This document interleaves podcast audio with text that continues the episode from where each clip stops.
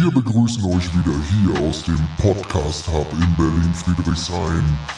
Wir tauchen jetzt ab in die Katakomben von Krypto, Blockchain und NFTs und all den geilen Scheiß.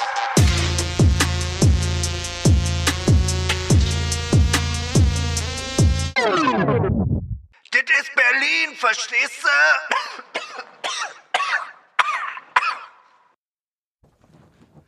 Yes, yes, yes, wir sind zurück mit einer brandneuen Folge.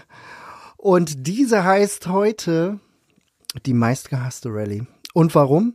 Weil die Bären an der Seite sitzen und es einfach nicht fassen können. Bitcoin steigt und steigt und steigt. Die Märkte rennen, rennen und rennen nochmals. Und die Bären sitzen an der Seite und zelebrieren jeden 300 Dollar Rückgang ähm, und kommentieren das Ganze dann mit so einem Satz wie, hey, wir gehen jetzt doch wieder zurück zu 12k. Wir werden jetzt runtergehen. Ich hab's euch doch die ganze Zeit gesagt. Und was passiert? Das Dip wird einfach weggekauft. Das wird einfach weggekauft. Innerhalb von Minuten steigen wir wieder. Wir waren jetzt vor kurzem bei 34,8 oder sowas in der Richtung und heute sind wir wieder bei 36,4. Und woran liegt das? Dass die Leute einfach überzeugter werden davon, dass wir nicht mehr nach unten gehen. Die Leute kaufen das Dip. Und das Dip kaufen, buying the fucking dip, das ist immer so eine Phrase, die man ganz, ganz oft gehört hat. Und diese Phrase, die macht natürlich keinen Sinn auf dem Weg nach unten. Wenn wir nach unten gehen und du kaufst immer wieder das Dip, und immer wieder das Dip und wir dippen immer weiter und wir dippen immer weiter, dann bist du irgendwann KO und hast ohnehin keine Kohle mehr. Aber auf dem Weg nach oben, und da sind wir gerade, wir sind im Bullenmarkt, liebe Bären. Die Bullen, die knurren alle, die scharen alle mit den Hufen. Und wenn wir im Bullenmarkt sind, dann kauft man das Dip. Und ja, wir werden irgendwann richtig auf die Backen kriegen. Aber so richtig. Es wird irgendwann 30, 40 Prozent nochmal abverkauft. Und da wär, das werden die Bären natürlich auch zelebrieren. Das Problem ist nur, dass wir rennen jetzt straight auf die 48k zu. Auf die 48 bis 50k. Das ist jetzt auch mein nächstes Target. Wir sind im Moment bei ungefähr 36 und ich glaube, dass wir in den nächsten Tagen sogar schon den Bitcoin ETF sehen und dann wird sowieso alles durchdrehen. Dann ist es vorbei. Dann werden die letzten Bären mit ihren Short-Positionen noch wegliquidiert und dann ist es over. Und warum ist es noch die meistgehasste Rallye? Nicht nur die Bären hassen die Rallye, sondern aber auch viele Leute, die einfach noch an der Seitenlinie sitzen, die noch nicht investiert sind, die die Preise steigen sehen und darum flehen, dass wir endlich wieder zurückkommen, damit sie an der Rallye noch teilhaben können. Und das ist ein riesiges Problem. Und viele haben das Ganze schon aufgegeben. Deswegen sehen wir hier auch schon äh, die Altcoins durch die Decke gehen. Wahnsinn. Bitcoin im Moment bei äh, circa 36.000. Ähm, year to date 118 Prozent. Ethereum ist wieder ein Stück weit zurückgekommen. No? Ethereum bei knapp 2000 Dollar und ihr habt es gesehen in den letzten Tagen. Wenn Ethereum ein wenig aufwacht, Ethereum war ja bei 2.1 circa, wenn Ethereum ein wenig Traction kriegt, ein wenig Speed, dann ist es auch so, dass die Altcoins das Vielfache von dem zulegen. Das haben wir jetzt gesehen bei verschiedenen, auch kleineren Coins. Ethereum, wie gesagt, bei 2000 Dollar circa. Wir haben es vor allen Dingen gesehen bei Solana. Solana über 60 Dollar. Wer hätte das denn vermutet? Das ist auf jeden Fall krass. Äh, in den letzten zwei Monaten um 200 Prozent gestiegen. Solana wieder bei einem Market Cap von 26,4 Milliarden. ist der Wahnsinn. Ähm, welcher Coin hier auf jeden Fall noch so ein Stück weit hinterher hängt, ist Cardano, ADA. In den letzten 60 Tagen um 50 Prozent gestiegen. Aber was die Vergangenheit uns gelehrt hat, Cardano kann relativ schnell sehr, sehr explosiv werden. Das kann sehr, sehr schnell gehen. Dogecoin hatte jetzt auch wieder so ein bisschen seine Phase. Ähm, Polygon wieder jetzt in Richtung Dollar hochgegangen. Wir sind aktuell bei circa 90 Cent. Wir waren auch schon mal drüber. Und Chainlink, ähm, Wahnsinn, was Chainlink äh, jetzt hier hingelegt hat, bei ungefähr 14,70 Dollar, circa 15 Dollar. Ähm, Chainlink für mich der absolute Blue Chip.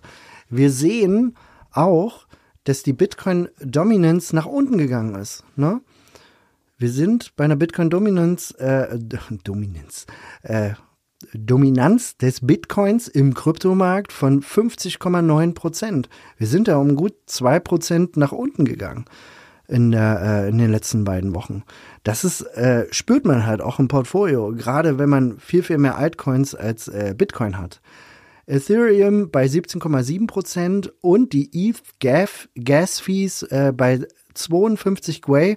Wir haben jetzt auch letzte Woche, ich meine, ähm, gesehen, dass wir um die 130 Gwei hatten. Gwei bedeutet, ähm, das ist quasi die äh, Einheit von den Gebühren, die ihr auf der Ethereum Blockchain zahlt. Also wenn ihr dort eine Transaktion macht, das fängt an von so einfachen Transaktionen, dass ihr Ethereum von Wallet zu Wallet äh, schiebt, aber auch von äh, teureren äh, Transaktionen. Wenn ihr zum Beispiel einen Swap auf Uniswap macht, dann kann das schnell so in die 20, 30 Dollar äh, quasi gehen. Und wo das wirklich noch hingehen kann, haben wir im letzten Bullrun gesehen. Da haben nämlich so Transaktionen auf Uniswap so um die 100 Dollar gekostet. Das können wir uns aktuell noch nicht vorstellen, aber ich bin mir absolut sicher, dass wir die 100 Dollar Swapping Fees wieder sehen werden. Fear and Greed Index, also das aktuelle Stimmungsbild, ist bei 75. Das heißt, wir sind knapp vor der absoluten Euphorie. Normalerweise ist es ein Indikator dafür, dass man eigentlich sagen sollte, hey, äh, man Gang zurückschalten, auf jeden Fall jetzt nicht investieren. Das Problem ist halt nur, der Markt, der Markt gibt es gerade nicht her. Der Markt gibt gerade her, dass Bitcoin in Richtung 50k geht. Das ist so ein Stück weit das Problem. Und jedes Dip wird einfach knallhart weggekauft. Was haben wir denn noch gesehen in den letzten 24 Stunden? Casper. Meine Güte, KHS ist der Ticker. Äh, um fast 30 Prozent gestiegen auf mittlerweile 11 Cent. Das ist ja der Wahnsinn. Year-to-Date-Performance 2000 Prozent. Meine Fresse. Was ist denn hier los? Äh, Pancake Swap auch gestiegen in äh, den letzten 24 Stunden um circa 20 Prozent, äh, ähnlich in den letzten sieben Tagen gestiegen. Thorchain ist auch so ein Coin, der absolut krass gerannt ist, ist jetzt bei 5 Dollar 84. What? Okay. Year to date 357 Prozent. Also ihr merkt, die Altcoins kommen wirklich langsam, langsam aus dem Tee. Avalanche auch wieder bei 20 Dollar. Meine Güte, was ist denn hier los? Sieben Tage 50, über 50 Prozent gerannt. Und äh, der absolute Top-Performer in den letzten sieben Tagen ist ein absolut neuer Coin, nämlich Celestia. Ticker ist TIA. Mittlerweile schon auf Platz 58 mit einem Market Cap von 889 Millionen. Also fehlen noch gut 100 Millionen zur Milliarde und ist jetzt bei 6,31 Dollar. Und ehrlicherweise, ich kann es jetzt auch schon mal verraten, ich bin bei Celestia eingestiegen bei 2,30 Dollar und äh, ja, wie gesagt, jetzt bei über 6 Dollar fühlt sich auf jeden Fall ganz gut an. Ist in den letzten sieben Tagen 165 Prozent gestiegen. Meine Güte. Celestia, äh, die ist halt ein neuer Coin, neue modulare Blockchain. Ähm, eine komplett neue Technologie, werden wir auch nach einer anderen Stelle vorstellen. Aber was ihr auch vor allen Dingen daran merkt, ist, ähm, dass das dass das äh, Gefüge, das Käufer-Verkäufer-Gefüge in so einem neu gelaunchten Coin ein ganz, ganz anderes ist. Also ihr müsst euch mal vorstellen, der Coin hat in, den, in der letzten Woche jeden Tag ein neues All-Time-High gemacht. Ich meine, den gibt's noch nicht lang. Ähm, aber im Gegensatz zu vielen anderen Token oder Coins, die jetzt in den Top 100 sind, ist es halt so, bei Celestia, wie viele Leute sind da wohl im Plus? wenn er auf dem All-Time-High ist. All-Time-High auf dem höchsten Punkt, den es jemals gab. Richtig, alle. Es sind alle im Plus. Es gibt nicht einen da draußen, der quasi höher gekauft hat und jetzt im Minus ist. Und das führt zu einer ganz, ganz anderen Situation, wie du mit so einem Coin umgehst. Das führt zu einer ganz, ganz anderen Haltung, weil das Ding ist, wenn du halt 200 Prozent im Plus bist, entwickelst du nicht die Haltung, dass ich jetzt verkaufen muss. Du kannst verkaufen. Die einzigen, die kaufen müssen, sind die Leute, die so dumm sind, dann Short-Positionen auf so einen Coin zu äh, eröffnen. Das habe ich nämlich gesehen auf KuCoin. KuCoin übrigens könnt ihr, äh, könnt ihr euch anschauen in der App.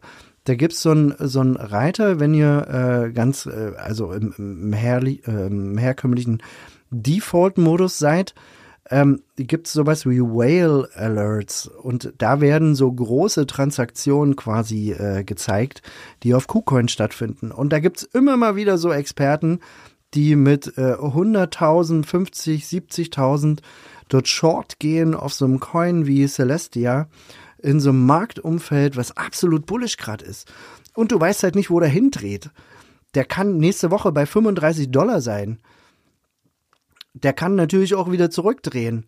Ähm, müssen die Leute dann verkaufen? Nein, müssen sie nicht. Haben sie ein gutes Gefühl dabei? Ja, sie haben ein gutes Gefühl, weil sie schon mal 200 Prozent im Plus waren damit. Oder die meisten 200 Prozent im Plus waren.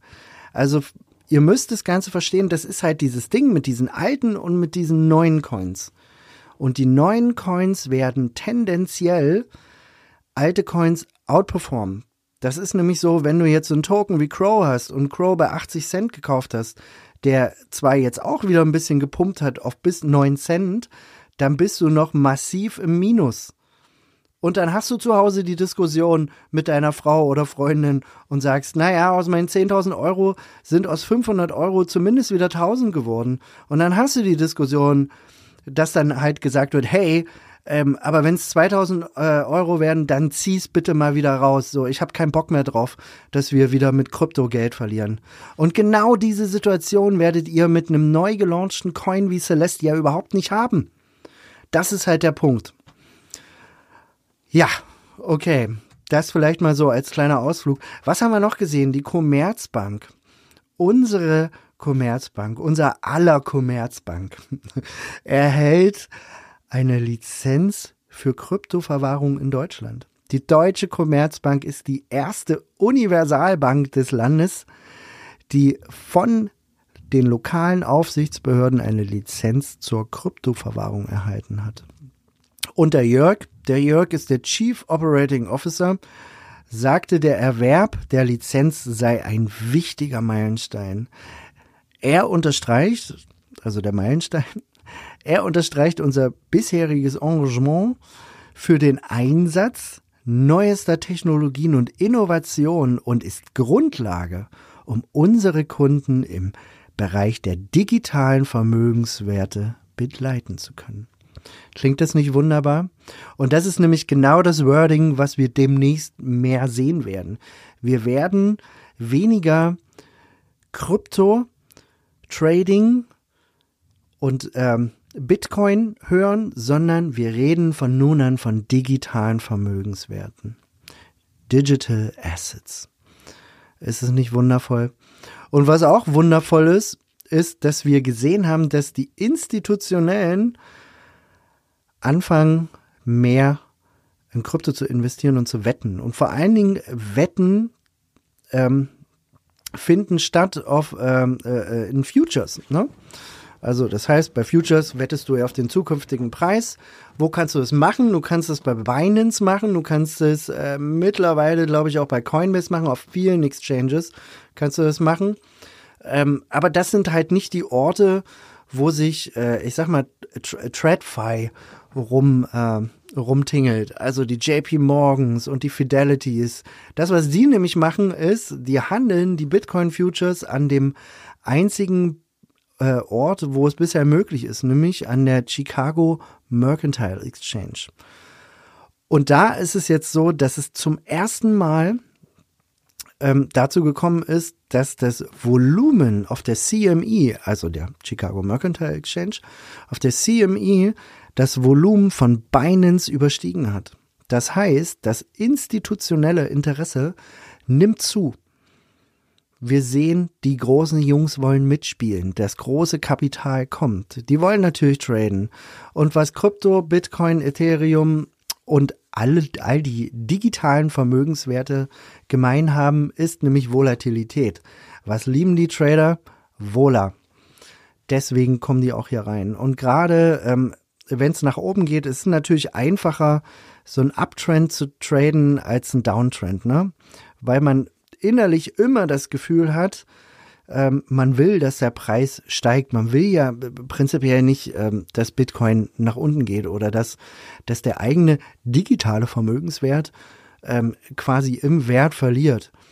Dass es vielleicht auch ein ganz, ganz gutes Instrument sein kann in einer sehr ähm, bullischen Phase, um Preise abzusichern, steht auf, einer anderen, steht auf einem anderen Blatt Papier.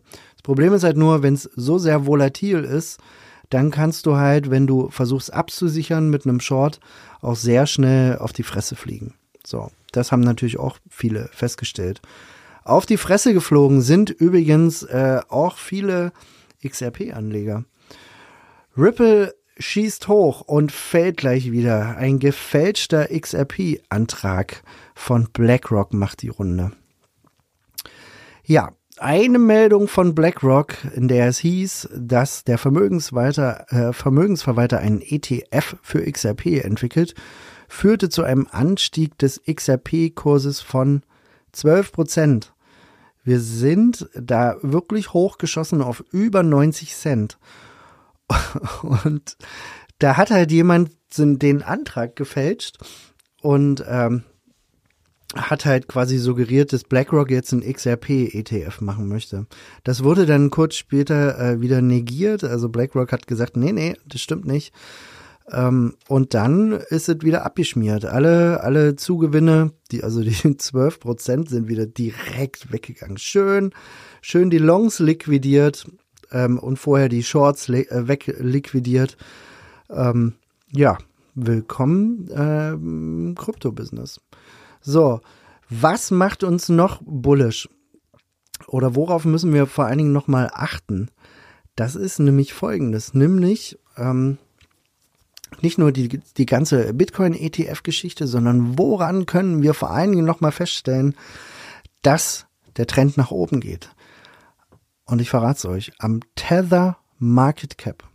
Das Tether Market Cap war vor einem Jahr bei circa 62 Milliarden und circa vor einem Monat bei 82 Milliarden, also hat schon um 20 Milliarden zugelegt und hat äh, quasi im letzten Monat ähm, nochmal um gut 10 Prozent zugelegt. Also von knapp 83 Milliarden auf 87 Milliarden.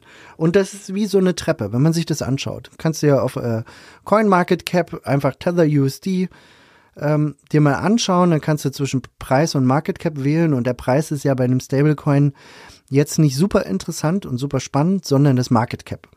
So, und wenn du dir das anschaust, dann merkst du, Liquidität kommt wieder zurück in den Markt. Und das bedeutet, dass die Leute investieren. Das bedeutet auch, dass wir weiter nach oben gehen werden. Seid vorsichtig dort draußen. Handelt bitte nicht mit Riesenhebel. Ich habe gerade wieder, und ich nenne jetzt einfach mal den Namen, von Hoss gesehen, der mit einem 50x-Hebel auf Arbitrum dort 3000 Prozent gemacht hat, ja, das ist völlig unerheblich, ob du dort 3000 Prozent machst. Das ist völlig gaga und völlig dumm, mit einem 50x-Hebel auf einem Altcoin rumzutraden. 99 Prozent aller Leute, die das machen, die verlieren Geld. Da gebe ich euch Brief und Siegel. Die verlieren alle Geld. 50x, da bist du innerhalb von äh, 2%, zwei, also du bist weg. Du bist einfach weg und das innerhalb von Sekunden.